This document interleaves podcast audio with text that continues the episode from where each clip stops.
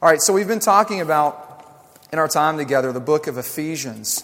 And we're in Ephesians chapter 2. Uh, we're going to wrap up Ephesians chapter 2. Remember last week we looked at Ephesians chapter 5 as we talked about sex, sex, dating, marriage, relationships, that sort of thing. So this week we're back into chapter 2 and we're going to finish it.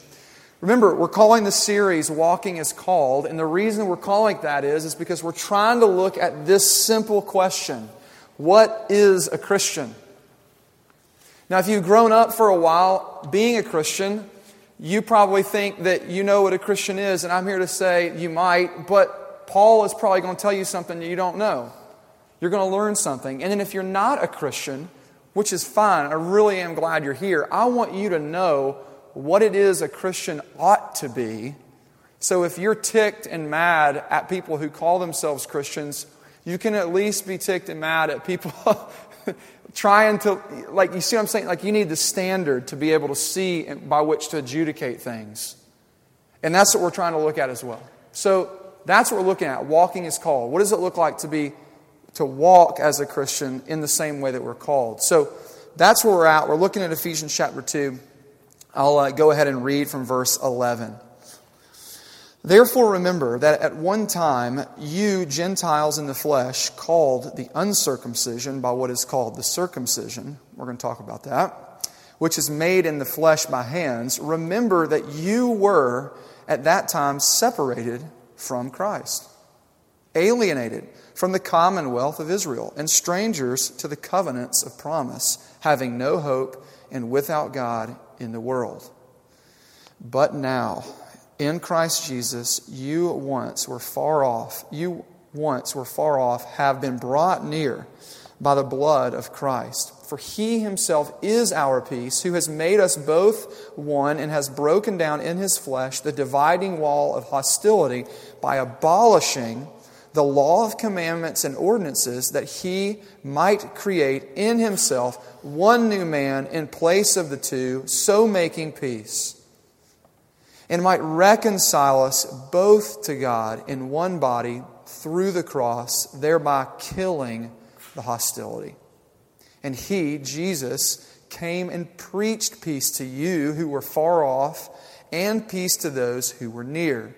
For through him we both have access in one spirit to the Father. So then, you are no longer strangers and aliens, but you are fellow citizens with the saints and members of the household of God, built on the foundation of the apostles and prophets, Christ Jesus himself being the cornerstone, in whom the whole structure, being joined together, grows into a holy temple in the Lord. In him you also are being built together into a dwelling place for God by the Spirit. Amen. This is God's Word. Will you pray with me as we go to Him to uh, learn? Lord, thank you for the fact that you have not um, been silent, that you have spoken in your Word, that it's passed on through the ages, that you have been faithful to us in it. Lord, tonight, perhaps there's men and women like me tonight whose hearts are cold and need to be warmed. And so I pray tonight that you would do that because you're good and you're kind, not because of anything that we've done, but that you would stir us, Lord, and that you would get at our hearts so that we might see who Jesus is and see how beautiful he is and how wonderful he is and how real he is pray that you would do that, Lord. For those here tonight who aren't sure what to make of you, I pray that you would give them the grace to be able to listen to me. that they would hear something about you, some picture of you, Lord. Um, I ask this all in your name. Amen. So, when I was in the seventh grade, one of the, well, I'm going to share a story with you. Uh, I was, it was probably mid winter, and the workouts had begun. I was getting up early, get my mom to take me to school, and it was the annual rhythm at Grassland Middle School in Franklin, Tennessee, Go Generals, that you, um, that you were trying out for the baseball team. And growing up, I loved baseball. It was my favorite sport. And I thought for sure I was going to replace all the bad history from the Boston Red Sox and finally give them a first baseman who could field a baseball. If you know what I'm talking about, you're with me. I played first base anyways. I, being a baseball player was what I wanted to do with my life. So the tryouts are going. I'm running, doing our sprints throwing the baseball. You know, we're throwing balls in from the outfield, hitting batting practice the whole nine yards, and I'm beginning to notice something. Now, I am the youngest person in my grade.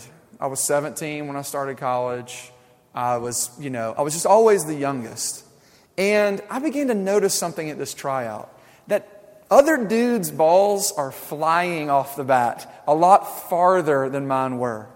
And that as I'm running wind sprints, like there's tons of dudes ahead of me, and I'm going, oh crap. I mean, the odds are stacked against me. And finally, the day came. You know where this is going. I got the little red slip in my locker, not really, but that's what it was. And Coach Kaler, who I love to this day, did not let me on the team. Cut from the baseball team my seventh grade year. Crushed me, tears from seventh grade, you know, 13 years old, whatever. Bottom line, it was in that moment that I felt like a true outsider.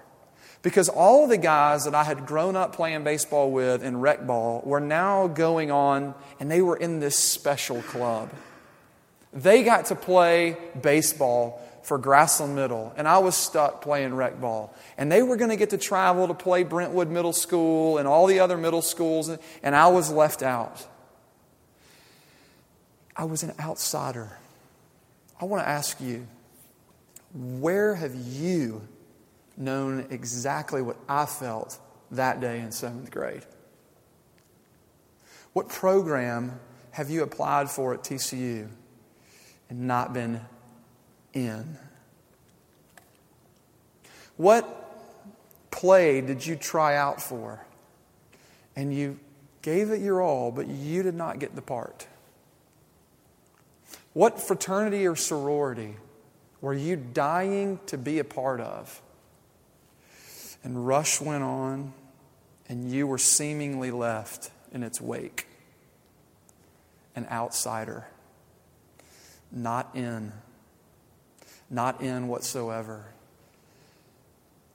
The Apostle Paul in this letter is telling us the exact same thing that all of us, in some sense, are what C.S. Lewis writes about. I'm going to read you a quote of his. He writes, But we pine, the sense that in this universe we are treated as strangers, the longing to be acknowledged, to meet with some response, to bridge some chasm that yawns between us and reality is part of our inconsolable secret. What is Lewis saying? He's saying that each one of us, deep down, deep down, feels like an outsider in the cosmic sense. At some point in your life or my life, we have felt shut out from the very heart of God. And the reason for that Paul says, is because that we have hearts that are so bent in on ourselves that we have literally cut ourselves off from the very thing that is meant to give us life and blessing and flourishing. That cutting off is what the Bible refers to as sin, and the result of that is separation. We are, as Paul would say, strangers and aliens. Let me put it this way if you are in Christ today, that is actually what you were. And Paul is saying you need to remember that. But because of that's what you were, it means that that's not what you are anymore. In fact, you have been, ready, reconciled to God. That comes straight from our text. And because you have been reconciled to God, Paul says there are three new things about you. First of all, what is the first thing that Paul is going to say that is new about you? First, you have a new position. Secondly, that you are part of a new humanity. And thirdly, that you are part of a new dwelling. I'm going to look at each one of those in series, but I first need to describe for you what is meant by the word reconciliation because you need to know what I'm talking about. To be reconciled in the biblical sense is to say there was a relationship, and the relationship, in some way, shape, form, or fashion, got marred. Things went bad, they went awry. And then to reestablish and to restore that relationship is what is called reconciliation. It's always an interpersonal term. Does that make sense? So I don't want you to think about your checkbook. Or does anybody even balance a checkbook anymore? No, I don't either. I just had to say it because that was the only thing I could think of. The point is that when you balance a checkbook, that's called reconciling a checkbook. Your bank statement says one thing, your checking account says another. You got to find the problem and reconcile them. Don't think of that. Think about the guy that dumped you, and now y'all are just at odds. For that relationship to be restored in some reasonable way is what the Bible is talking about reconciliation. And it's with respect to both men, like humans, and then from man to God. And that's what Paul's talking about. So, what do I mean by you have a new position? Look with me at verses 11 through 13. Paul is saying essentially that there is a group of people, this group called the uncircumcised, that are literally have been outsiders that we've been talking about. Now, what does he mean when he talks about the uncircumcised? He's talking about this is a very Jewish text. If you are not from a Jewish background, if you're not Jewish yourself, this needs some explaining. There were two groups of people if you were Jewish. There were your fellow Jews called Israel, and then there were the Gentiles, everybody else. So if you were from Gaul, or you were from China, or if you were Greek, or if you were Roman, you were known as a Gentile. So it's Jews and then everybody else. And what he's saying is, is that at one point in time, everybody else that was not Jewish was an outsider. Because God came first to the Jews and said, This is the people through whom I'm going to bless the world. So you all are insiders, and from you, you're supposed to go out and bless the world. That is not a New Testament thing, that is deeply Old Testament. You can look in Genesis 12 to see it. God goes to Abraham and he says, Through you, Abraham, you're going to bless the world. It's a very Old Testament thing. And Paul is saying, at one time, if you were not Jewish, that means that means you and me. I'm not, I am like Middle Tennessean. That's as far back as my lineage goes. I might be German or British or something, but I am distinctively not Jewish. And somehow, to this day, I know Christ. Do you know Christ? Then somehow you got in. Does that make sense? That's what Paul's trying to say. You were an outsider once. Now, what does he mean by being brought near? Hang with me. You have to think about the Jewish temple system because that is deeply ingrained in Paul's thought. In the old temple system, if you would have gone to the physical land of Israel that day, there would have been a temple. And in the middle of that temple would have been an altar. And behind that altar, there would have been the Holy of Holies, where God's manifest presence literally was. Like He dwelt. That's where He made Himself known, in the middle of that temple. And then from going on the temple, there were successive rings where people, some people could go and some people couldn't go. And there was literally an, the most outside court was called, guess what? the court of the Gentiles. And there was literally an inscription that says, if you cross this barrier, you do so at your own peril because you cannot go there. And what Paul is saying is that every single one of you and me, if we were alive then and you weren't Jewish, we were stuck in the outside court. We could not get to the very presence of God. And he's saying, now that wall is shattered, and your position has been moved from an outsider to an insider. What does this mean? First of all, I want to, you need to know that this thing that happens to you is literally passive. Do you see it there that you have been brought near? I'm thinking of a party that my wife and I went to a couple weeks ago. We have a friend named Emily. She had a birth, birthday party, and uh, her Tim husband, her husband Tim, yeah, that's what you know. How girls, how you take a Tim. Um, Tim will laugh if he hears this. That's what's good. Uh, he rented a party bus for her, so it was like eight or ten you know, extremely white people dancing to like 90s music on the way. Y'all would have loved it. I think I have some video if you want to see it. But the point is, is that that bus came and got us and brought us to the restaurant. We did not drive there. We did nothing to get there except get on the bus. We sat our bottoms in the seat and we trusted the driver to take us to the restaurant. And then Laura and I had to leave because she's preggers. I tell you, sweetie, you busted the night up. We were going to go dancing, have a big old time. Anyways, I'm just playing. I love you. Um, what's my point? I want you to know that when you got brought from the outside in, you did nothing for it. And most of you, that some, in some way, shape, form, or fashion, think that that's the way that you get to God. That if I can just work hard enough, if I can do the right stuff, if I can pray the right things or enough times or read my Bible enough, then God will be happy with me and then He'll have to bless me. I was talking to one of the freshmen in our freshman Bible study, and I was like, this is what we talked about on Monday, and it was money. It's like, for me to do that is actually very insulting of God's grace. Because what it says is, is that all that free stuff, eh, I don't want it to be free. I want to pay for it. And watch how good I can be. And then you'll have to give me some of that. And what Paul is saying is, you have to stop. Rest. Trust in Jesus. He is the one that brings you out and puts you in. You have a new position. You are no longer an outsider. Let me put, it, let me put a further point on it.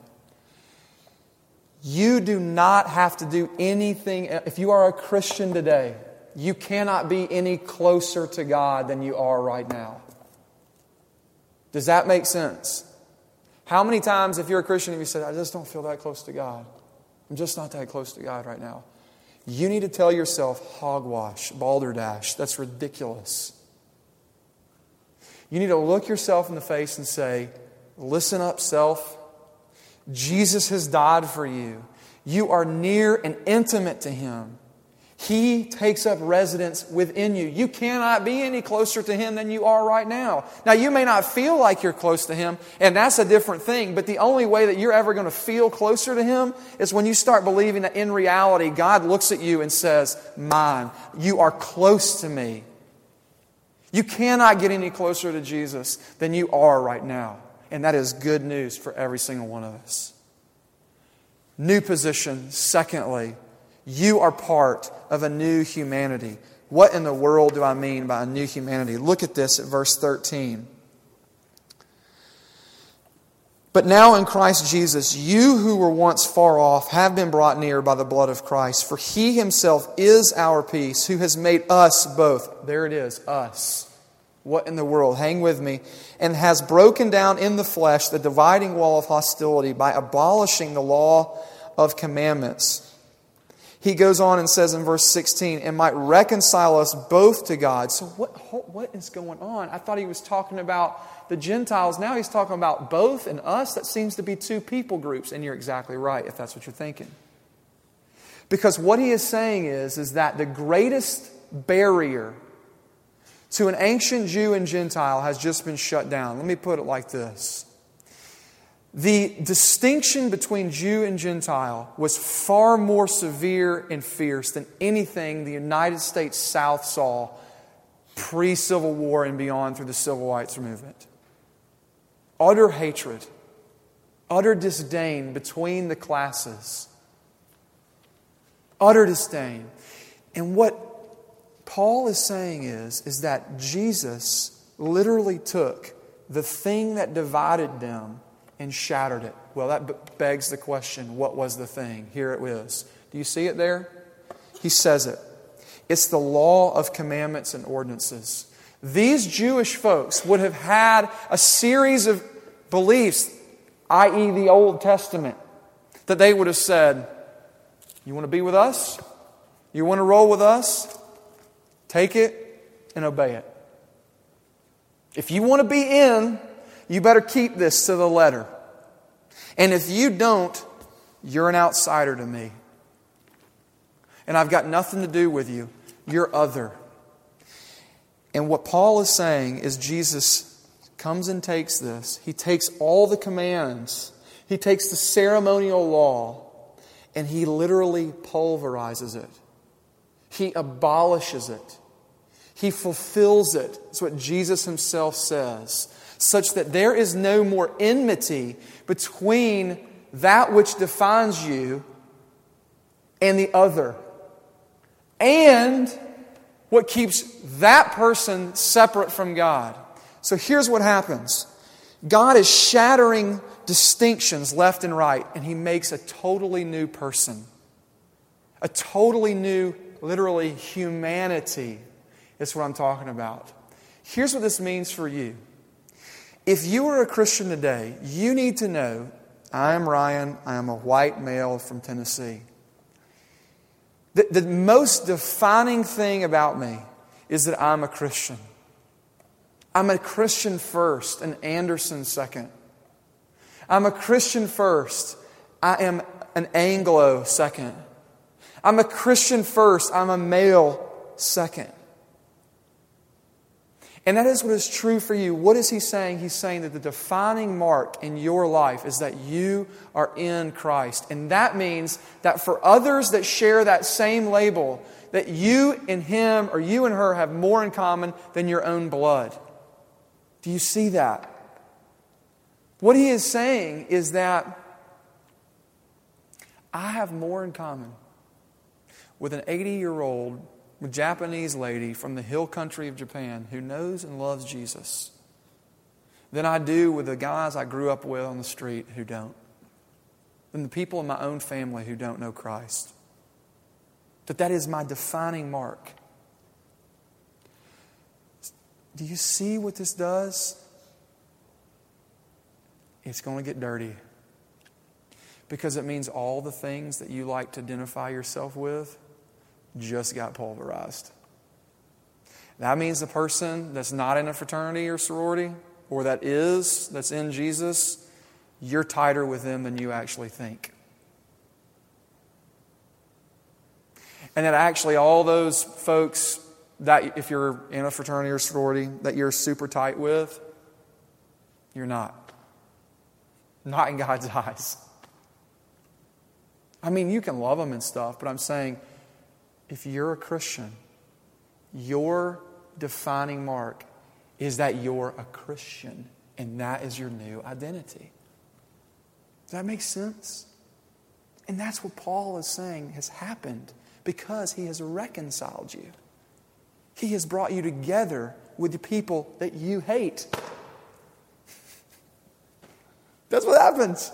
That's, that's what Christianity is beautiful. It's absolutely stunning. You won't find that anywhere else. Lastly, what in the world do I mean by a new dwelling?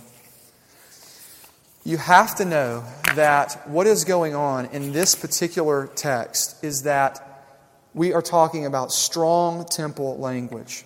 The temple, the temple, the temple. Look with it right there, verse 21.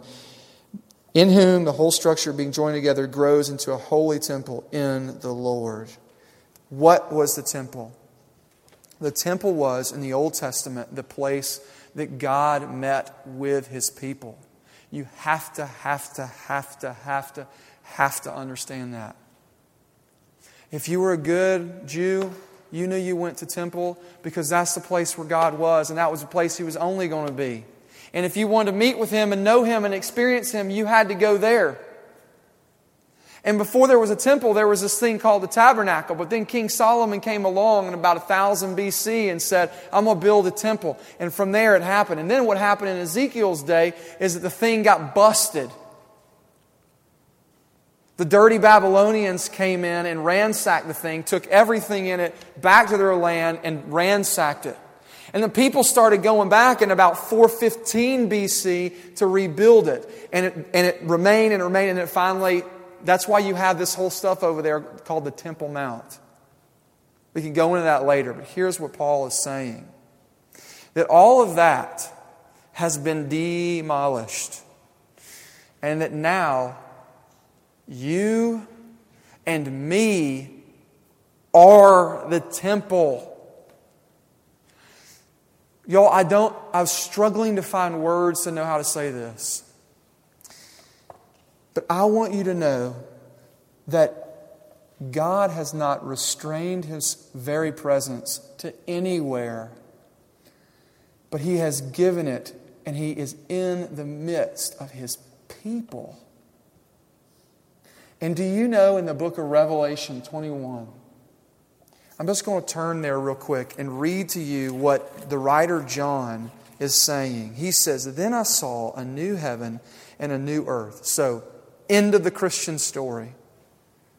For the first heaven and the first earth had passed away, and the sea was no more. And I saw the holy city, New Jerusalem, coming down out of heaven from God, prepared as a bride, adorned for husband. And I heard a loud voice from the throne saying, Listen, behold, the dwelling place of God is with man. Boom. For all of eternity. There is no temple. Why? Because there is no reason for there to be any sort of mediation anymore. The whole reason there was a temple in the first place is because of that incurved heart that you and me have called sin. So God has to locate himself in a place where there has to be continual payment for that sin. And God is saying the, the day is coming where no more and forever will you be with God face to face. When you get a hold of that, you're, everything just pales in comparison. Because it, it means like this is the most dominant story in your life. I got to brag on you, Carter. At freshman Bible study the other night, we were talking about this very thing, and he pulls a double rainbow on me. He's sitting there as we're talking about it, and he goes, It's just so beautiful. But he's right. And that's exactly, that's exactly what Paul wants you to feel. The unmediated, full, real presence of God for all eternity. He has wiped every tear from your eye. The thing that you most long for, the thing that you feel the most stranger like because is done away with. Your unconsolable secret is done away with, Paul is saying. And that has started in part now, and the day is coming when you will know it in full if you're in Jesus. That's, I mean, I got chills talking about it. And yes, I'm fired up. Because I want you to see that that's the sort of stuff that's worthy of getting fired up for.